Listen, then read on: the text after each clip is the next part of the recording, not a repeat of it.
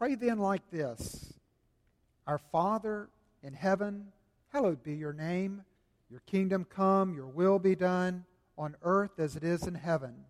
Give us this day our daily bread, and forgive us our debts as we also have forgiven our debtors. And lead us not into temptation, but deliver us from evil. For if you forgive others their trespasses, your heavenly Father will also forgive you. But if you do not forgive others their trespasses, neither will your Father forgive your trespasses. And when you fast, do not look gloomy like the hypocrites, for they disfigure their faces that their fasting may be seen by others. Truly, I say to you, they have received their reward. But when you fast, anoint your head and wash your face, that your fasting may not be seen by others, but by your Father who is in secret.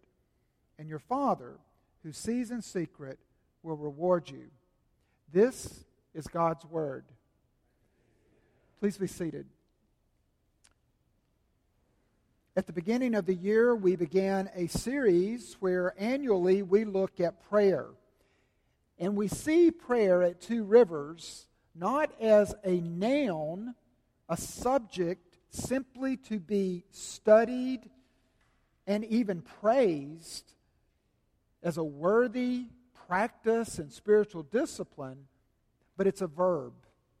It's actually to be employed. Last week, we looked at forgiveness and the forgiving of debts as something that if we do not forgive others, it serves as an obstacle to our communing with God in prayer. It's very difficult to pray and to freshly reckon our own account before God of our debt of sin if we've not released those and forgiven those who have sinned in ways against us.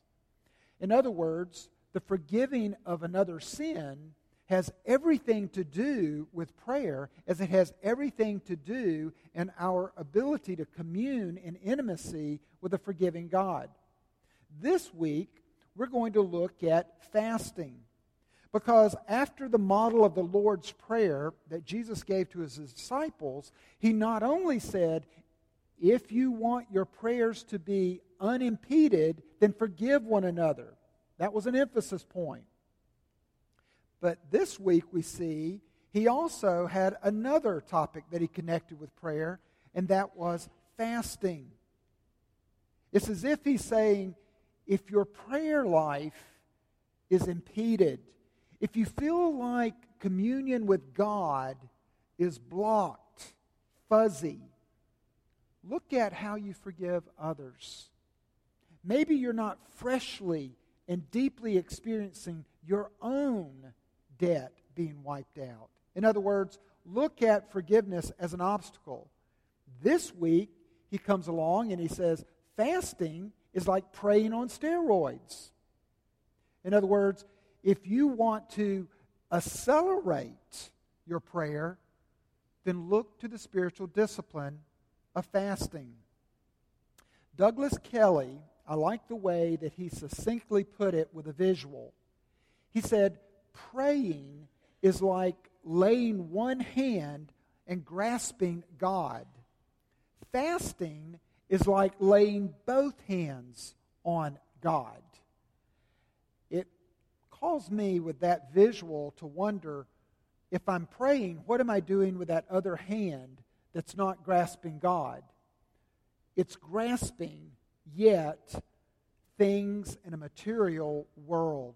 And it's grasping things that I look to for peace, security, significance, satisfaction. And fasting lets go of that thing that I have looked to for peace, satisfaction, strength, significance outside of God to hold on to God in total dependence for a season. Fasting, fasting will feed your hunger for God while at the same time starving your hunger for the world. Let me repeat that. Fasting will feed the hunger that you have for more of God, while at the same time starving, starving your hunger for the world to feed you. Jesus said when he was tempted, Man does not live by bread alone. I want to do uh, two things this morning. First of all, I want to make a case as to why fast. And secondly, I want to be very, very practical in the time that remains to tell you how to fast. First of all, why fast? It's to curb our appetites from pleasure. It is to starve that hunger that we have that seeks to fulfill to fill itself with the food of this world. That food could be physical food. It could be sex. It could be material possessions.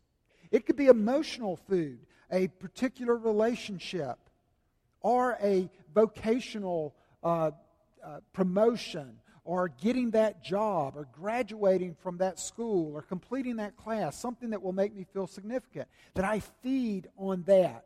How will that appetite be curbed? With fasting. Let me give you a brief theology of food. We read in Genesis 3, uh, verse 6, that the woman in the Garden of Eden saw that the tree was good for food, that it was a delight to the eyes, that the tree was to be desired to make one wise. She took of its fruit and she ate. And she also gave some to her husband who was with her, and he ate. Food was present in the garden.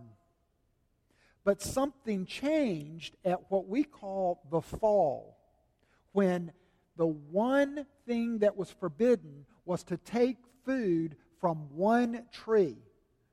And when Eve took, ate, and then she fed her husband who was right beside her with it, food changed for us. Let me give you a brief theology of food.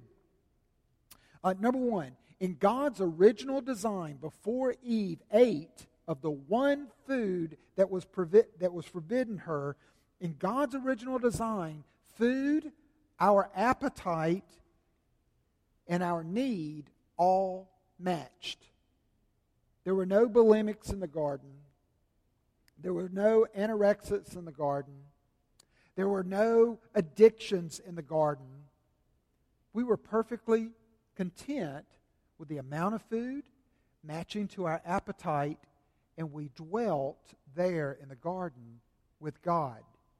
Because, number two, animals only needed food, but man needed more than food. Animals only needed physical food in a physical material world, but we have a soul that needed spiritually, we needed not only physical food, but we needed spiritual food. And that began in the garden. Number three, after the fall, when Adam and Eve left the garden after the fall, food now became a struggle. It becomes more scarce. It becomes more difficult to grow.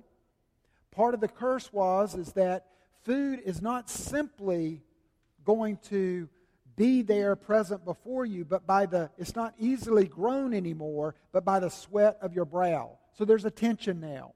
Food is not as easy to come by as it once was. Number four, despite the weeds, despite the thorns, despite the drought, despite the, um, the heat of the day, God still provides for his people. He provides through their efforts. He provides to feed the world. Number five, when people cannot feed themselves, either because of their poverty, their destitution, uh, their inability, maybe even because of a false government, then we are to feed them. We're to feed our enemies. We're to feed the poor. people, friends, and family, and certainly Christians in the church are to look to those who have a legitimate need for food, and we're to be the hands and feet of Christ and to feed them. Number six, the Bible recommends an attitude toward food. It doesn't just leave us to figure out how we're now to look at food since that balance has been disturbed after the fall. We are commended by the Apostle Paul to look at our food with contentment, to eat and to be satisfied. We're not, we're discouraged from a huge, ever hole, empty hole in our stomach that wants and wants and wants and wants and can never be satisfied.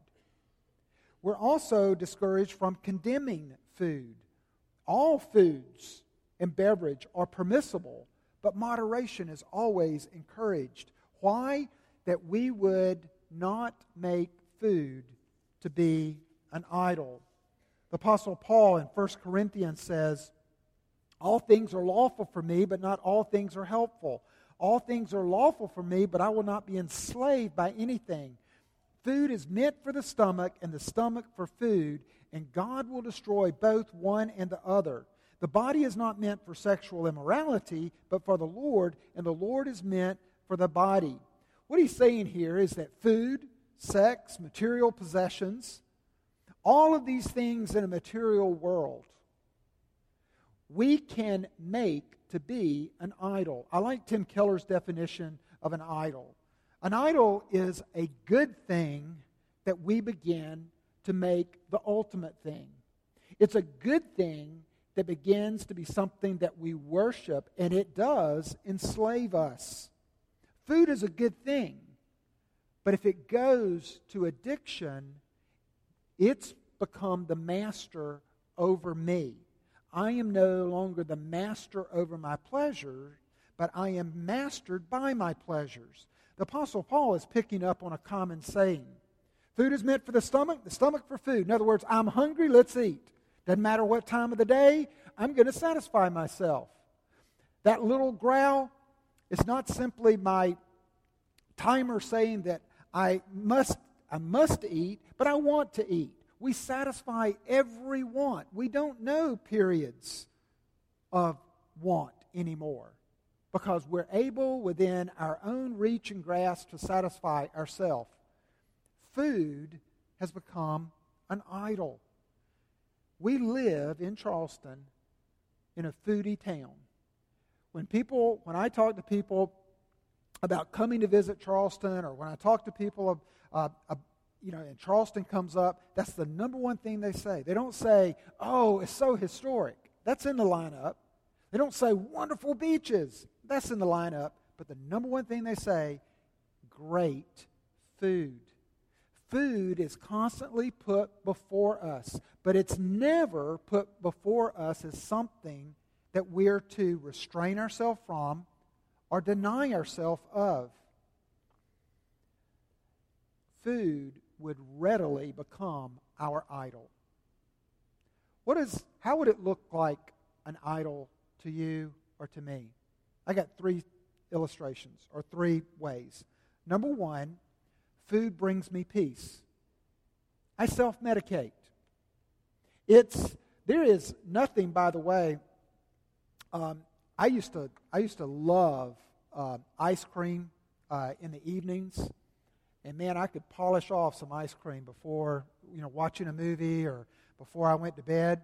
But the older I got, all that sugar wakes me up about 2 or 3 o'clock in the morning. And uh, so I swore off that.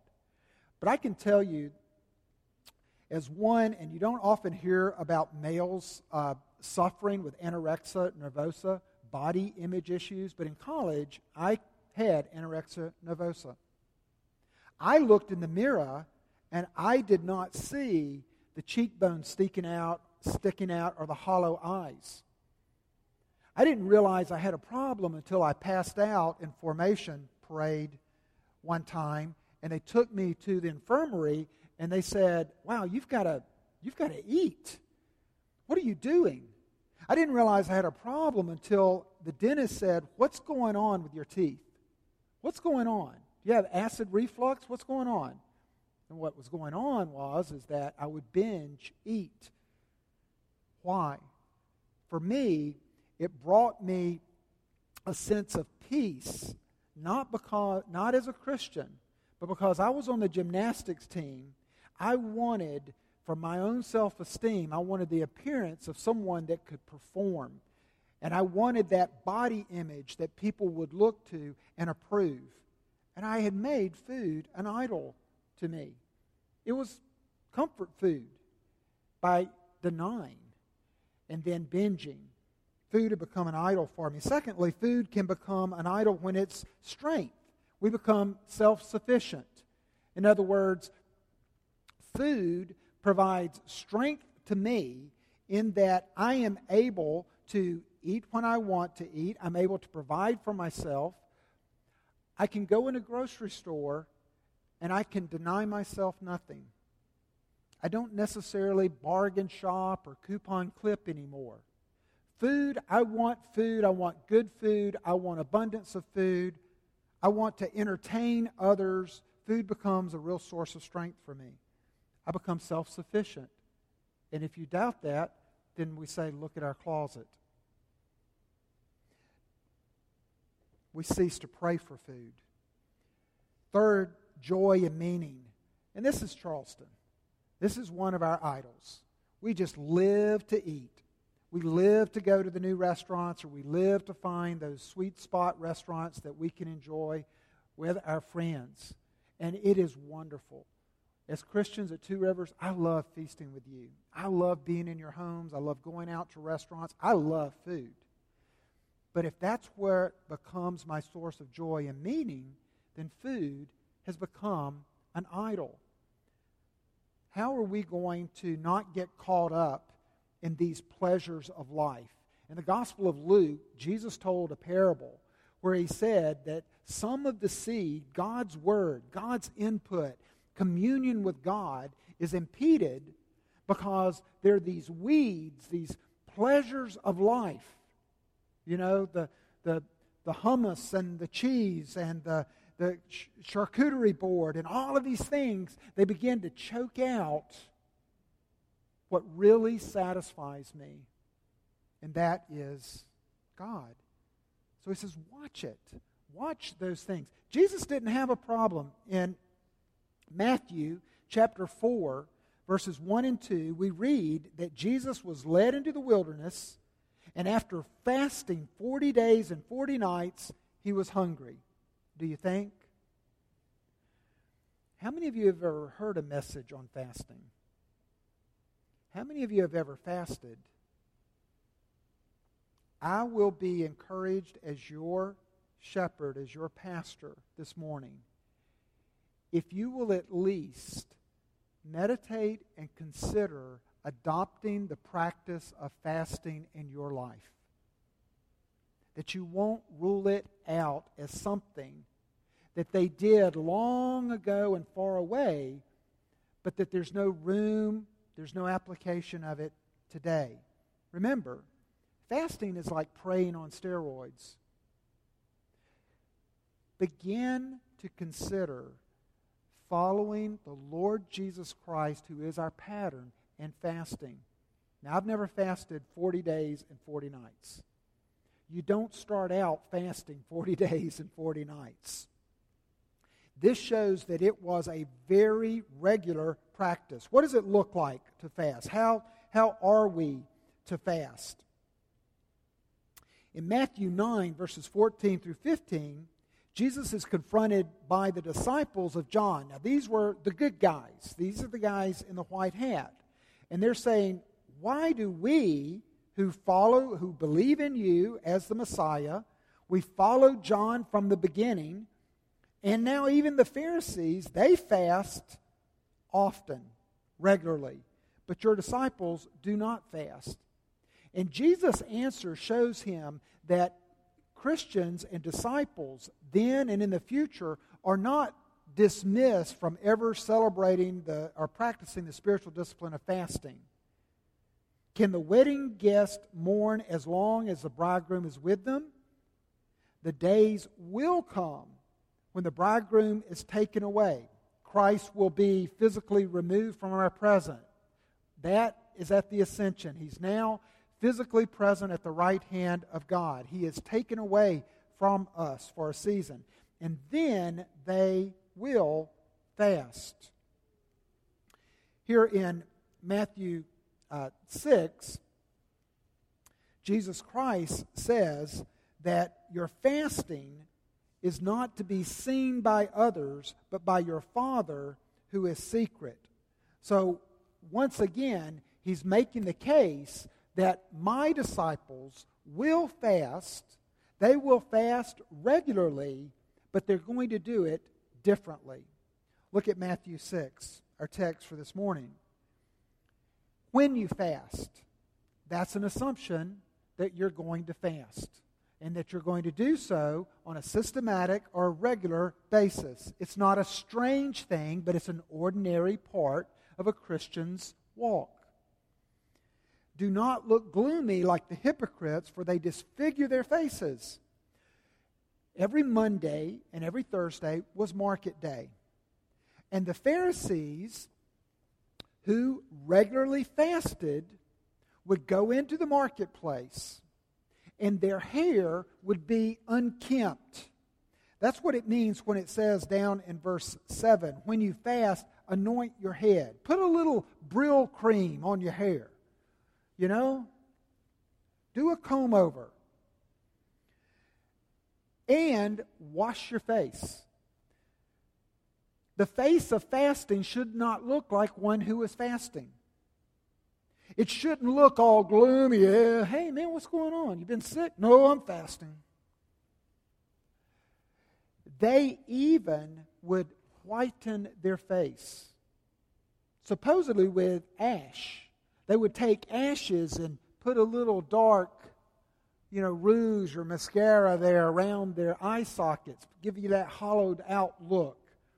Maybe you look a little pale, put, put that white cream or powder on them. Hair is all akempt. It's obvious that this man is fasting. And he's been fasting, if he looks like that, he's been fasting for a long time, whereas this guy, he's not as quite as unkempt He's not quite as pale, so he's not been fasting as long as this guy. So this guy is more spiritual because he fasts. And Jesus says, No way. That guy's an actor, he's a hypocrite. It's not real. Because fasting is not done to be known to others, fasting is done for communion and intimacy with God. Fasting is done because that individual says, I want more of the Father. I want more of a relationship with Him. I want it more than food. I want it more than sex. I want it more than material possessions. I want it more than significance. I want it more than things I'm looking to for pleasure. I want it more than anything, and I'll give up those things in order to have communion with Him. So it's not important that others know that because if you're doing it to be seen, Jesus says, you're getting your reward there. You're getting that esteem from men you're getting the reward in itself. Better to do it in secret, even as we pray in secret, because between you and God, God is his own reward. God accepts the lover who says, I want more of my first love, and I don't want the addiction to these other loves. And God will say, I will give you your reward. I'm going to give you more of me. Fasting is feeding ourselves upon the Father while at the same time starving ourselves of other lovers. And it's to be done in secret. Fast creatively. Isaiah 58, verses 6 through 7. Is not this the fast that I, the Lord, choose to loose the bonds of wickedness, to undo the straps of the yoke, to let the oppressed, and I like this one, it's bruised. We know many a soul around us that is a bruised soil. They've been beat up by this world. To let the bruised go free, to break every yoke. Is it not to And here is how Isaiah is saying to fast. It's very creative. Look at these things. Is it not to share your bread with the hungry? That's a fast. And bring the homeless poor into your house. That's fasting. When you see the naked, to cover him, to give them clothes, to buy them a wardrobe, and not to hide yourself from your own flesh. There was a practice during Isaiah's time that we know nothing about here, where they would see the need and they would turn away from it and they would literally try to distance themselves. I'm not going to drive that way anymore because at the intersection, there are people that are asking, well, not anymore, but they're asking for money. I don't even want to see these poor people. I don't want to see the homeless. I don't want to see the hungry. I don't want to see that TV uh, commercial again about Compassion International. I don't want to see those things. And Isaiah is saying, don't turn away from those things. But when you see them and you minister, that's like a fast for the Lord because you're feeding upon the Lord. And you're saying, This is what God does for me. I want to do this for God and like God's child that I am. But in order to feed the poor, take them into my home, clothe them, I'm going to have to deny myself. I. Uh, I think about Johnny Cash. Uh, in my mind, and this is going to tell you how my music taste run, humble as they are. Johnny Cash and Bob Dylan, and then all reggae music, you don't need anybody else. So, um, Johnny Cash and Bob Dylan, uh, I, I've always found to be very poetic. But Johnny Cash, while he was alive, came to a point where he said, I am going to wear black. I am going to fast, as it were, from my wardrobe. And at that time, country musicians had and, and folk singers had a pretty flashy wardrobe. And he said, I'm going to wear black so that when you see me, you'll know that I always remember the poor. Now, I know that he did that as a very public thing and it's not in secret. But if you're diabetic, if you have a very high metabolism, if you have it, just your lifestyle just forbids you from practicing a 12 hour or a 24 hour or a three day fast, you can still creatively fast. Give something up. We're going to have uh, encouragement. We're, we're still working on what it's going to look like. It's going to be very humble, but Ash Wednesday is on February the 10th. That's coming up.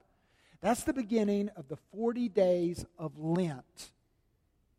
And on Ash Wednesday, we're going to have the center open that if you would like to uh, have, uh, just make a commitment during the 40 days of Lent to give something up, to, to fast from something, then that's a way privately, but also corporately as a body that we say during the Lenten period, which is the primary time that we focus on repentance as well as prayer and fasting.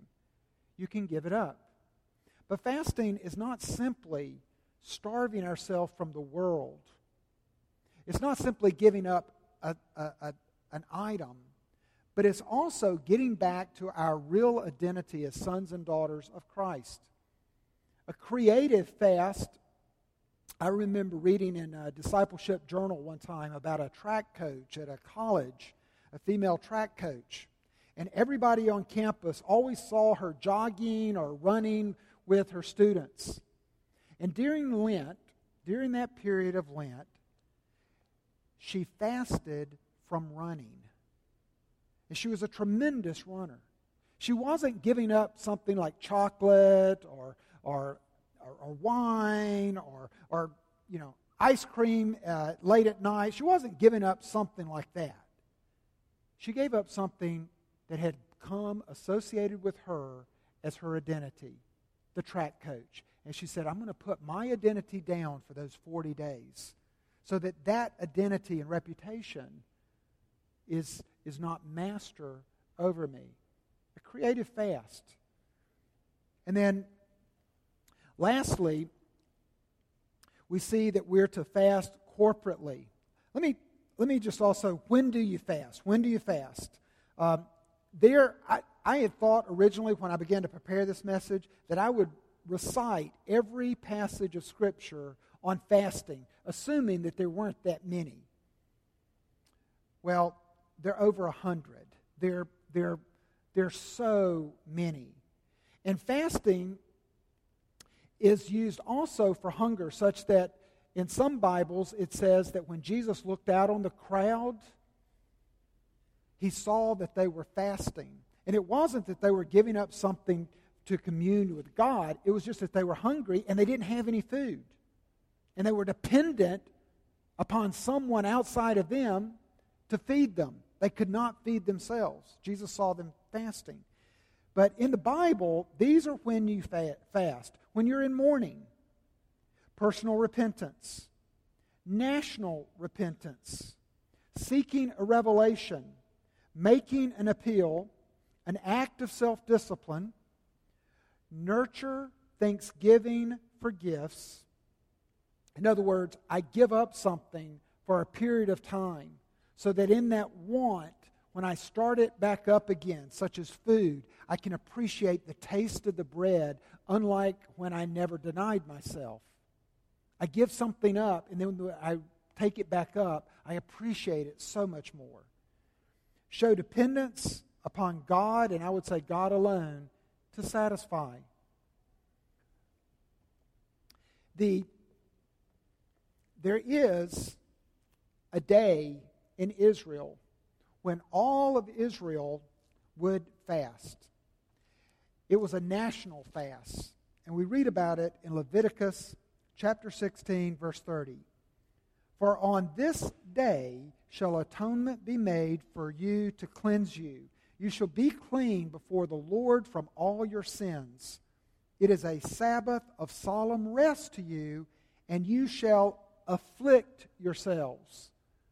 And that's where that afflicting themselves, the fast came from. It's not necessarily giving up bread. It's not necess- it, it may be giving up your time. It may be giving up your talents. It may be other things that are a sacrifice to you where you're starving yourself off from a dependence upon the world and what has grown to be an essential, a must have for you to focus on your hunger after God and to feed yourself with Him. What does it look like to afflict yourself in such a way to fill that need now, not with something else, but with God alone? The Apostle Paul saw this day of atonement, and in Acts, he once referred to it as the fast day the day of fasting that they annually celebrated, and it was always on the Day of Atonement. It was on the day that they celebrated the sacrifice for the removal of all of their sin.